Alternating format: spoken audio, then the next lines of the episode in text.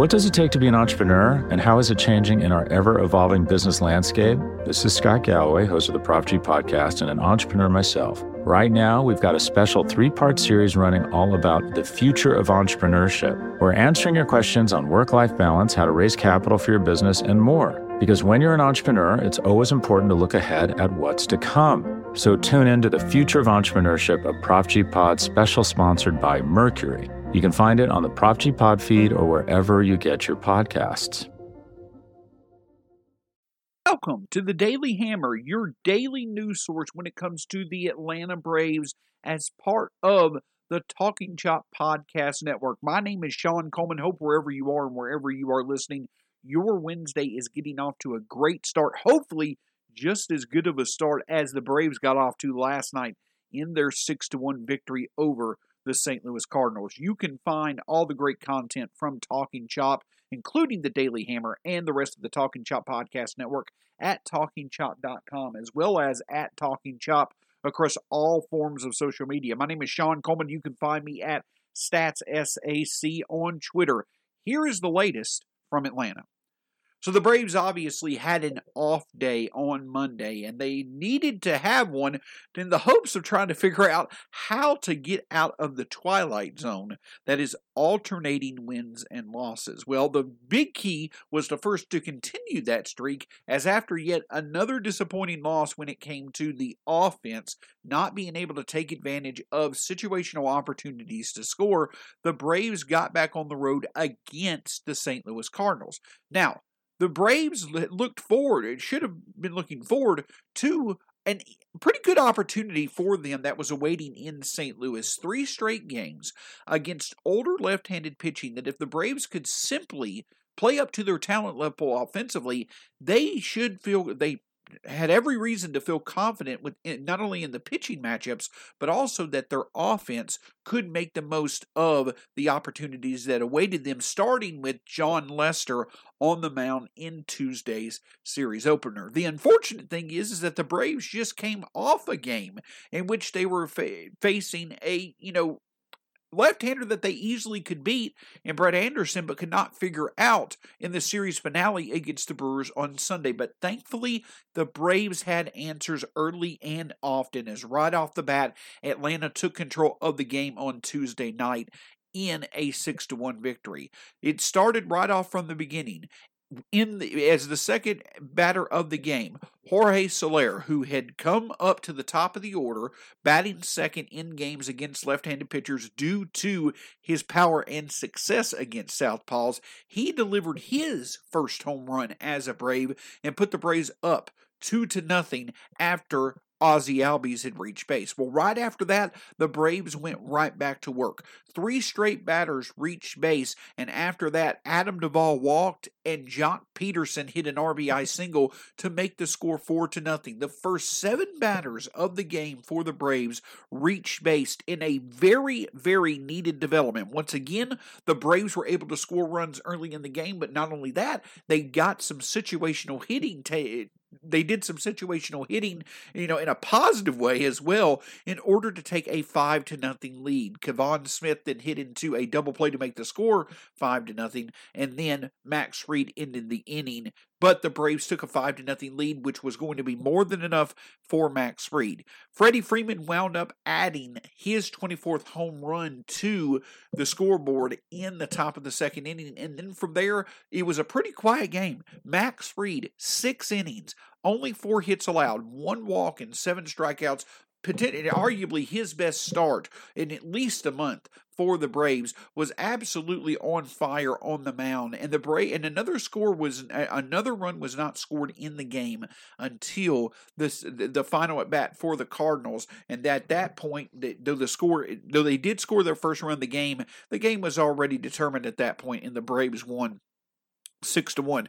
Obviously, Jorge Soler's home run was a big story in the game, as he certainly has the power in his bat to support the likes of Ozzie Albies, Freddie Freeman, um, Austin Riley, and others. And it was a needed development as well, because it showed that the Braves had figured something out during their off day to get out to an early lead against these more than capable against pitchers they're more than capable of beating. The whole key for this Braves offense is to figure it out and get some reference points going. What I mean by that is, is that they need to show themselves that they can get the timely hits that they need and also hit for power, and that especially a good development when they're going to be facing names such as J A. Happ and Wade LeBlanc, who may not be exactly the same profiles as a Jon Lester, but still are older left-handed pitchers who at this point in their careers probably rely more on craftsmanship than overall actual velocity on their stuff. And if the Braves could figure out how to make it work against Lester,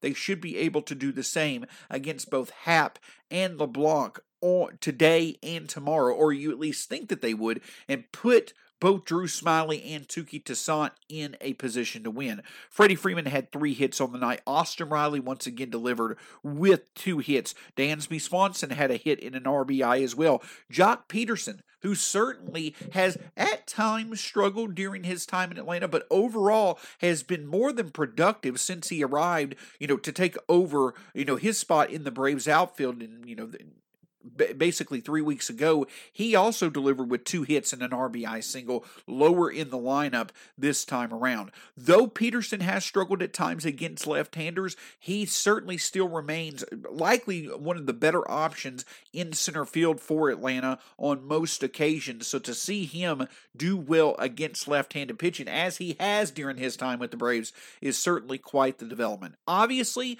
the big key now for the Braves is to take advantage of the success and do it in consecutive games. Once again, they extended their streak of alternating wins and losses. But the key thing for Atlanta, they are now two and a half games outside the lead in the N L East division, the closest they've been to the lead in the division in two months. The Braves need to take advantage of the Mets struggling both on and off the field, as well as the fact that the Phillies themselves are not anything, you know, of consistency as well. The Braves by far have the best run differential in the N L East, a plus fifty-four. The next closest in the N L East are the Marlins with a plus two.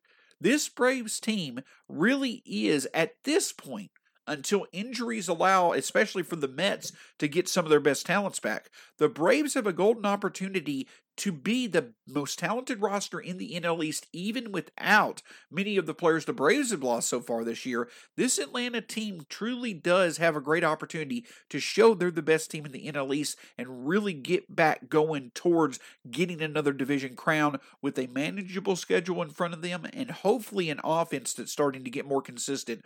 Plenty of opportunity awaits in August for the Braves to take advantage of.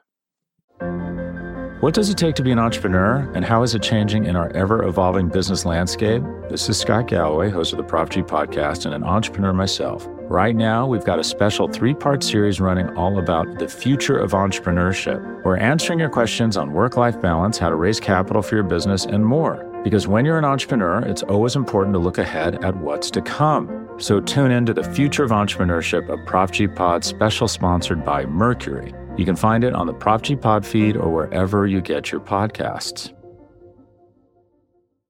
As mentioned, while it's the Braves' offense that certainly needs to find its way to get more consistent, another encouraging, another encouraging development from last night's game was the performance of Max Reed, who once again had the best start that he's had in over a month for the Braves. And the key is, is that yes, while the Braves have certainly had their starting rotation put them in a position to win on almost every occasion, especially from the likes of Charlie Morton, seeing Max Fried perform like he did last night, and him obviously being, you know, a just in theory, the most talented pitcher out there for the Braves. He obviously is the pitcher that has the potential to perform at an ace level on a consistent basis. Seeing the dominance that he showed against the Cardinals lineups was certainly, certainly a good development. You hope to see that continue with Drew Smyly, as well as Touki Toussaint get back in form after his struggles the last time out. Two of the three starts this year from Touki Toussaint have been absolutely dominant. The last time out against the Brewers,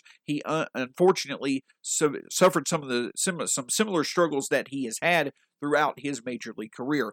But now with the series win in game one against the Cardinals, the Braves are certainly in a position to where if they can continue to score early and get solid to outstanding performance from this from their starting staffs, they hopefully can finally put together consecutive wins and move forward. The other thing that came out on Tuesday in terms of the organization that certainly was worth noting is some injury updates from different parts of the organization. For one, Travis d'Arnaud seems to be in line to continue to get regular playing time with the Gwinnett Stripers, and as he continues to play in games, which probably will be for another at least three to five days, he should continue to carry a load. It seems as if his injury is certainly fine. It's just getting back to playing on a consistent basis. It cannot be a more welcome sight for this Braves team, who obviously, since his departure, they have arguably had the worst catcher situation in the in the entire majors since he departed. Though the Braves did, did acquire Stephen Vogt from the Arizona Diamondbacks at the trade deadline, he simply has not lived up to any type of consistent production on his end. William Contreras obviously struggled, while Kevon Smith has had success with helping this Braves pitching staff perform well when Smith has been behind the plate.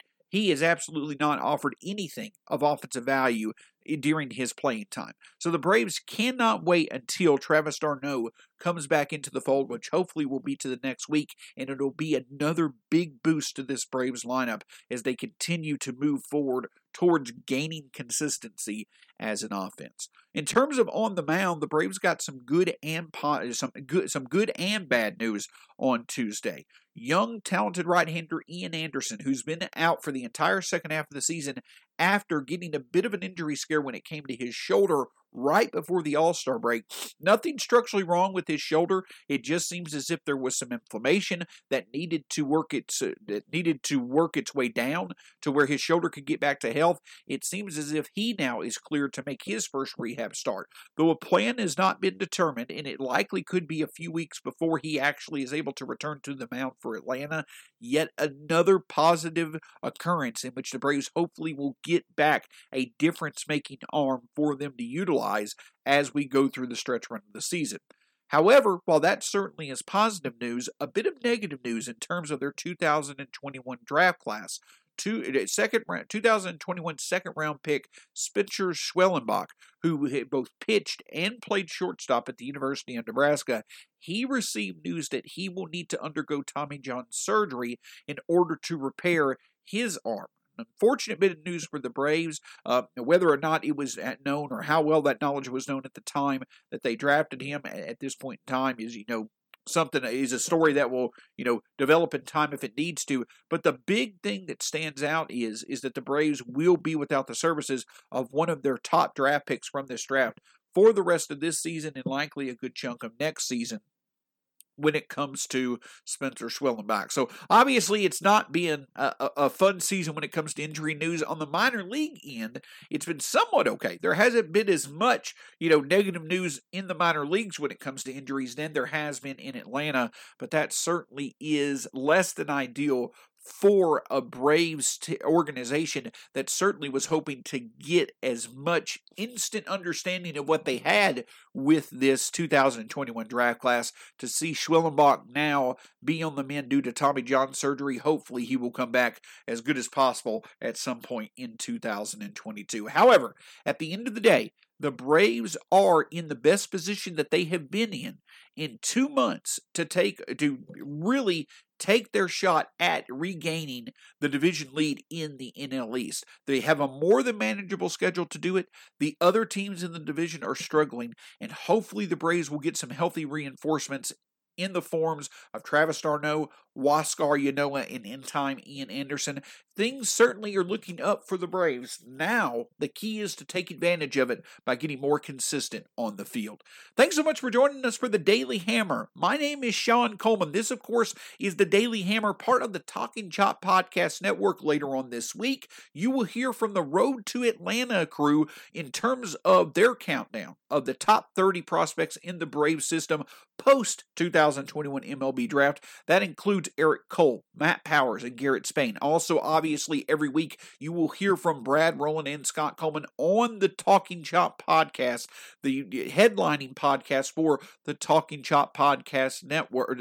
Network, and of course, all the great tent for content from Talking Chop across all forms of social media at Talking Chop and at Talking Chop dot com. My name is Sean Coleman. You can find me at StatsSAC on Twitter. We'll talk to you again soon here on the Daily Hammer. What does it take to be an entrepreneur, and how is it changing in our ever-evolving business landscape? This is Scott Galloway, host of the Prof G Podcast and an entrepreneur myself. Right now, we've got a special three-part series running all about the future of entrepreneurship. We're answering your questions on work-life balance, how to raise capital for your business, and more. Because when you're an entrepreneur, it's always important to look ahead at what's to come. So tune in to the Future of Entrepreneurship, a Prof G Pod special sponsored by Mercury. You can find it on the Prof G Pod feed or wherever you get your podcasts. More to-dos, less time, and an infinite number of tools to keep track of. Sometimes doing business has never felt harder, but you don't need a miracle to hit your goals. You can just use HubSpot, because their all-in-one customer platform can make growing your business infinitely easier. Imagine this: high-quality leads, fast closing deals, wildly happy customers, and more benchmark-breaking quarters. It's not a miracle, it's HubSpot. Visit HubSpot dot com to get started today.